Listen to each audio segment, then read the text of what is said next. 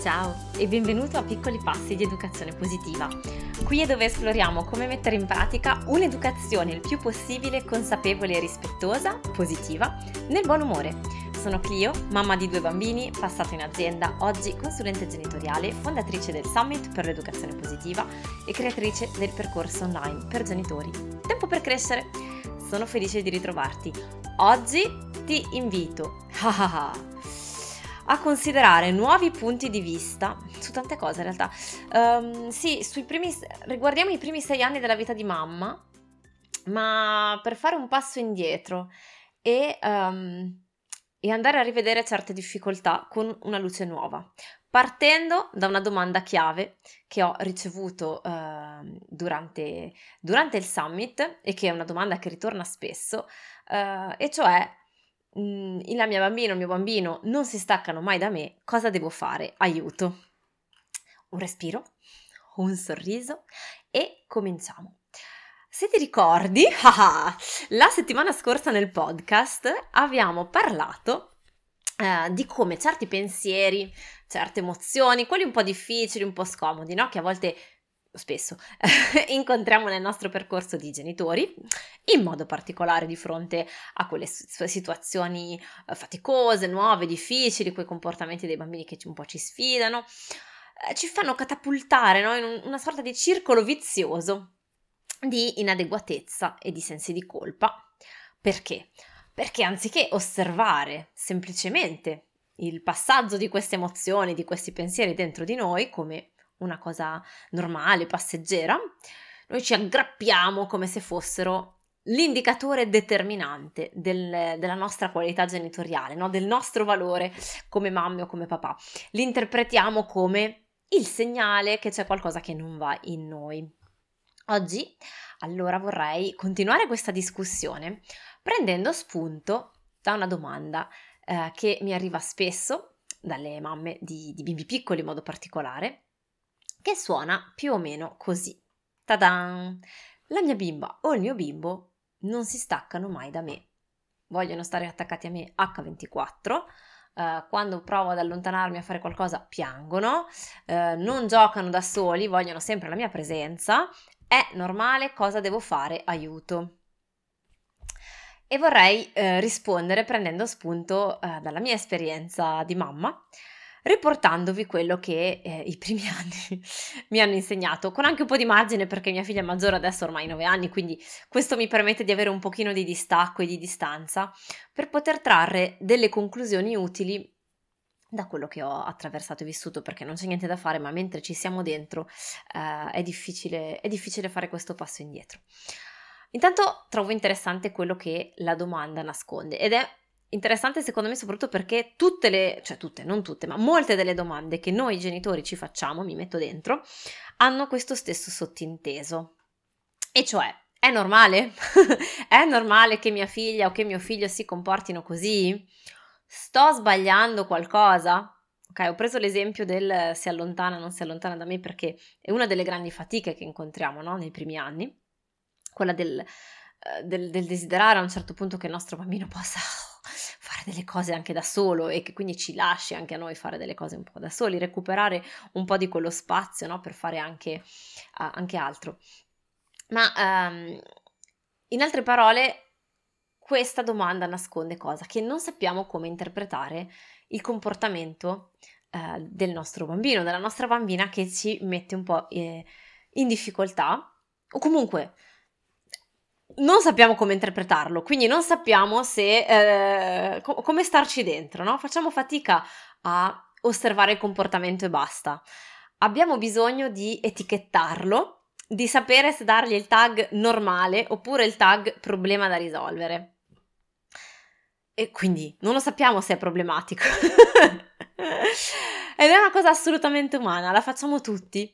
Non più tardi di qualche mese fa ho fatto la stessa identica domanda alla mia terapeuta riguardo a una paura di mia figlia, quindi ci siamo dentro fino al collo. Ma il motivo per cui ehm, trovo interessante sottolineartelo qui è, è, è per questo.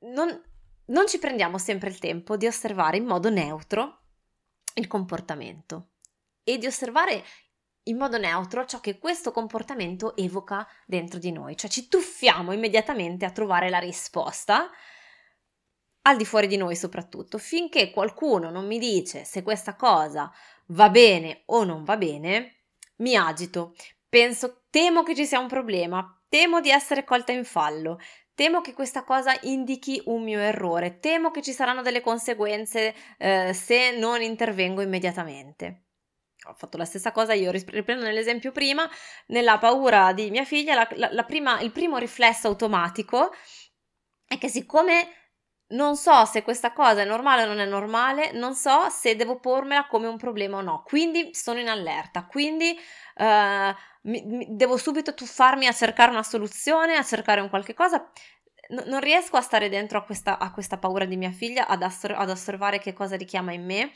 Uh, ho prima bisogno di poterla incasellare, no? uh, di, di, sapere che cosa mi sta dicendo. E, uh, ed è qui secondo me l'aspetto delicato. E forse anche l'errore più comune che facciamo tutti noi è che appunto entriamo a capofitto nella nostra esperienza genitoriale, no? Applicando naturalmente, perché è normale che sia così, le stesse logiche che ci hanno insegnato ad applicare sul resto della nostra vita, cioè c'è una risposta giusta e c'è una risposta sbagliata. Se fai giusto prendi un bel voto e anche le lodi e sei considerato bene. uh, brava o bravo. Se invece sbagli ti becchi il brutto voto e la sgridata. E quindi ovviamente, cioè, e ovviamente vogliamo fare bene ai genitori, anche perché vogliamo un bene dell'anima ai nostri bambini, vogliamo che siano, vogliamo potergli dare il massimo, no? Ci mancherebbe. Ma è qui l'elemento no, che ci mette i bastoni tra le ruote, ci aspettiamo che per fare il genitore ci sia una risposta giusta e una risposta sbagliata e che trovare la risposta giusta ci faccia meritare il buon voto del genitore, il bollino qualità. Ta-da! Quindi andiamo a cercare la risposta giusta, la via giusta, il modo giusto al di fuori di noi. Dimmi cosa devo fare, dimmi se questa cosa è giusta. È giusto fare così? È chiaro che ci sono degli estremi, no? Che ormai sappiamo portano potenzialmente a conseguenze gravi come l'abuso, la violenza, la negligenza. Quindi è chiaro che se mi chiedi è giusto picchiare un bambino, ti dico di no. Ma all'interno di questi estremi c'è un ventaglio di possibilità, un ventaglio di modi diversi di essere genitore che non sono giusti o sbagliati in senso assoluto, corrispondono a una serie di esigenze, di bisogni, di valori, di desideri, eh, di desideri anche di quello che voglio trasmettere, che voglio insegnare, che sono propri a ogni famiglia. E quindi ecco, trovo che se, siccome lo facciamo in automatico e non ce ne rendiamo conto di essere dentro questo questa trappola no? Del, dell'errore, um, ci, non ci rendiamo anche conto che ci, ci ostacola, no? perché ci impedisce di, um, di, di osservare questo comportamento um, in maniera, legger- non dico distaccata in senso negativo come se non ci interessasse, lo dico nel senso di poter uh, accedere a tutte le nostre risorse per poter andare poi a capire bene qual è, uh, cos'è che vogliamo, come vogliamo stare dentro questa cosa, che tipo di soluzioni vogliamo eventualmente portare, qual è il risultato che vorremmo ottenere, come, ci, come stiamo noi, come sta il nostro bambino all'interno di questa cosa. Uh, invece uh, ne facciamo una questione no, che va a determinare il nostro valore personale e quindi lì siamo uh, sull'attenti, lì abbiamo paura um, di essere colti in fallo e che questo quindi vada a scalfire il mio valore personale trovo che forse sarebbe più utile provare a chiederci, uh, per esempio, cosa è importante per me in questo momento, cosa è importante per il mio bambino, cosa è importante per la nostra famiglia adesso. Cosa potrei ottenere se decido di comportarmi in questo modo? Ed è questo ciò che voglio, anziché chiederci se è giusto o se è sbagliato. A quale valore corrisponde di comp- scegliere di comportarmi in questo modo ed è questo il valore che è importante per me. Uh, sono alcune delle domande che potremmo farci.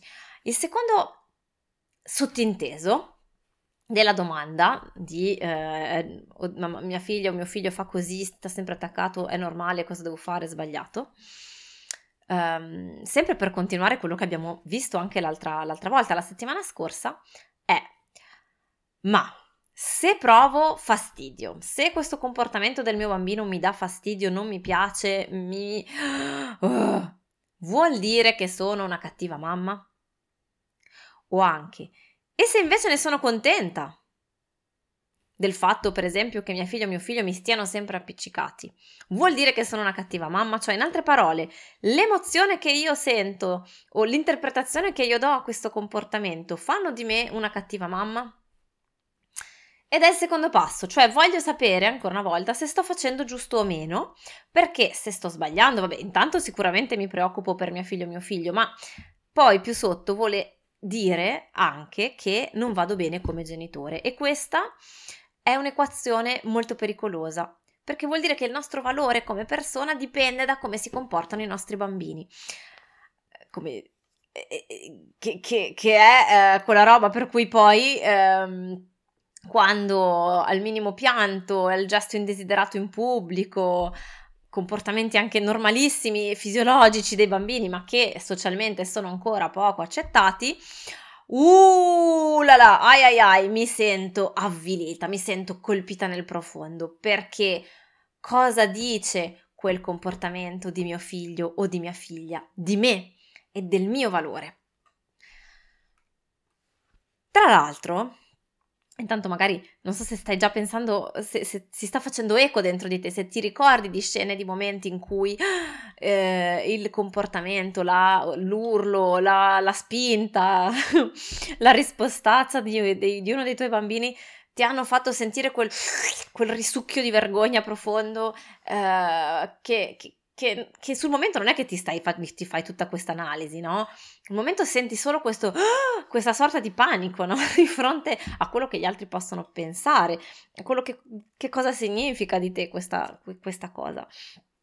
Um, ma trovo che uh, c'è, c'è, un altro elemento, no? Di, come dire, di, di fatica, di, di, che, che, ci è, che ci mette i bastoni tra le ruote. Ed è questo, che io non posso controllarlo il comportamento dei miei bambini, no? Non posso compor- controllare il comportamento degli altri in generale, neanche se sono bambini, neanche se sono i miei bambini. Quindi se facciamo sì che il comportamento di qualcun altro determini il nostro valore come persona, uh, siamo nei guai, perché quel comportamento lì non lo possiamo controllare, possiamo solo controllare il nostro, no? Um, ed, è, ed, è, un po', secondo me, come se, se, se ci sentissimo persone migliori se i nostri amici ricevono una promozione sul lavoro. Ti immagini, no? Cioè, non so, la tua migliore amica, il tuo compagno ricevono uh, una multa e tu ti senti morire di vergogna, o ricevono una promozione e tu ti senti esaltare uh, di uh, orgoglio. Di solito non succede, cioè, adesso proviamo a immaginare la situazione estrema, no? Ne combinano una grossissima, oppure vincono un'onorificenza enorme, non lo so, diventano famosi, vincono il 9. Cioè, tendenzialmente, certo che ci sentiamo fieri del successo per loro, anche molto fortunati magari. Eh, mia amica, sono io che l'ho incoraggiata a scrivere storie. Oppure, uh, magari ci chiediamo, ma come ho potuto non vedere, non accorgermi che questa persona poteva essere in grado di commettere, non so, un, questo crimine, no? Ok, quindi certo che ci impatta. Però tendenzialmente ciò che è mio è mio e ciò che è suo è suo. Siamo felici o tristi per loro, ma non ci sentiamo travolgere nella nostra identità personale, no? Invece con i figli è diverso, i figli ci sentiamo comunque un po' che sono come una nostra estensione che possiamo controllare, se fanno bene è merito nostro, se fanno male perché siamo cattivi genitori.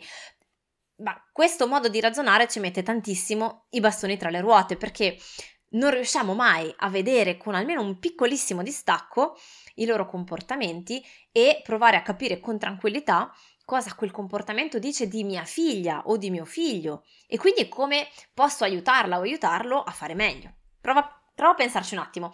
Pensa se, non so, um, se la tua bimba, come nell'esempio uh, che facevo prima no, della domanda, sta sempre appiccicata a te fa fatica a fare delle attività da sola o a giocare tranquilla con altri bambini, no? Se prendi quel comportamento come un indicatore di quanto stai facendo bene o male come mamma, cosa succede?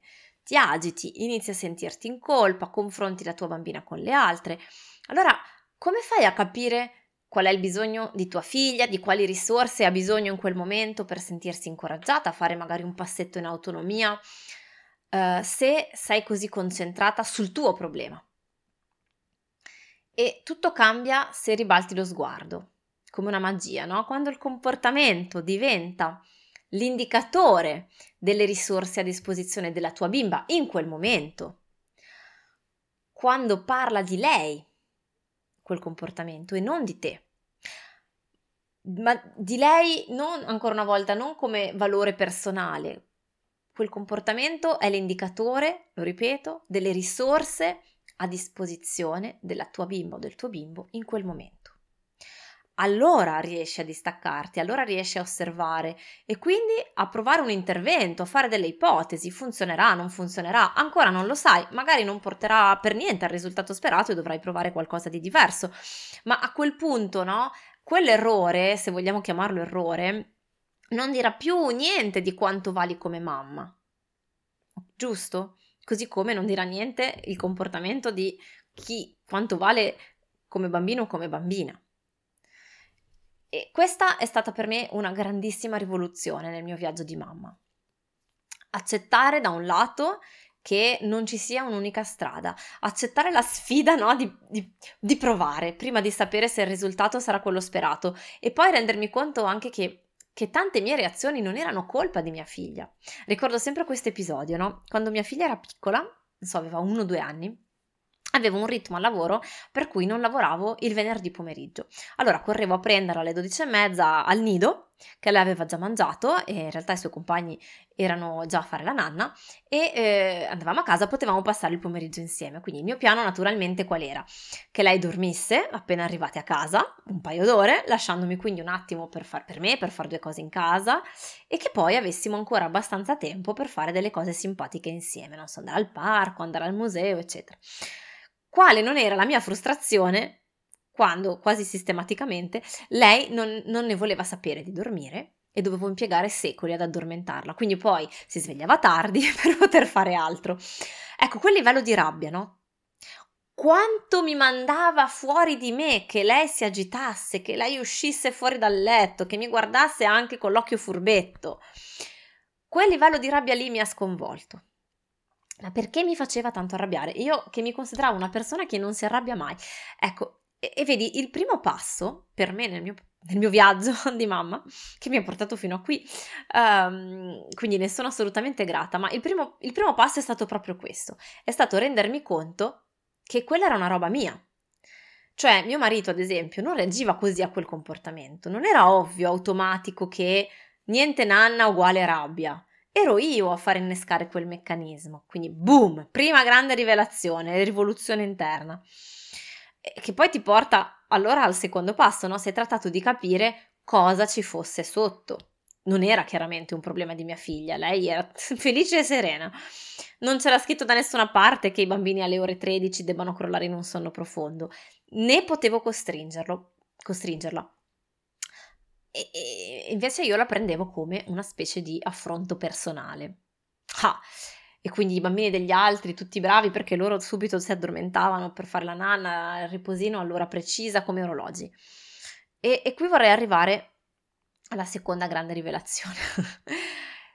Ci vuole tempo per assorbire la nostra nuova identità, cioè Prima di diventare genitori ci facciamo un film nella nostra testa di come sarà la nostra vita, di come sarà il nostro bimbo, la nostra bimba, di come saremo noi eh, come mamme, come papà ed è bellissimo che sia così, solo che poi dobbiamo prenderci il tempo e il coraggio per prendere atto di chi abbiamo davanti e di chi siamo diventati, di passare dal sogno alla realtà. È un po' come quando, non so se ti capita, no? A me capita spessissimo di leggere un bel libro, guardare un bel film e mentre leggo mi immergo in quella realtà, la vivo, la sento, se il libro è scritto bene naturalmente, nelle viscere, cioè sento proprio le emozioni, vivo, respiro nella storia e per qualche istante mi faccio quasi trasportare dall'illusione no, di poter essere in quella realtà.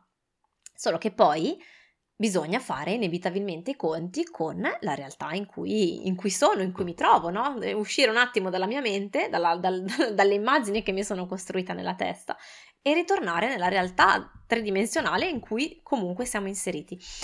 E mh, mm, attenzione perché è, secondo me è importante fare questa distinzione. A volte prendo l'esempio del libro, della storia no, che ho appena fatto, la storia ci può dare degli spunti per portare dei cambiamenti nella nostra vita vera. Non so, leggendo dell'eroina che riprende in mano la sua vita dopo un brutto momento, ci può venire voglia di dire: Ah, ma in effetti anche io sono mesi che mi sto trascinando e eh, basta, è venuto il momento di rimettermi in forma, di cambiare lavoro, di rinnovare il guardaroba, non lo so, di prendermi più cura di me. Adesso faccio un esempio. Ma ci vuole quel passaggio, quell'attimo in cui ci rendiamo conto che quella era fantasia che ci ha ispirato, ci ha fatto sentire un'emozione, ma poi ok, cosa ne voglio fare di questa esperienza? Come posso tradurla nella mia realtà attuale per farla evolvere in meglio? Uh, oppure, altra metafora, non so se anche lì eh, se ti capita. Uh, è come, non so, quando guardi la bellissima rivista di interior design o di giardinaggio, no? E ti compri proprio lo stesso uh, accessorio, lo stesso mobile o la stessa pianta che hai visto nella foto.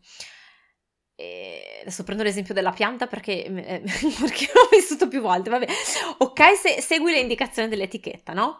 Bene, la metti nell'ambiente, però poi casa tua e quella pianta lì non sono la rivista, cioè resta il fatto, no? Che devi osservare proprio quella pianta e capire come inserirla nel tuo ambiente, quale angolo andrà bene, perché l'esposizione ideale è a sud magari, ma tu a sud non hai nessun davanzale.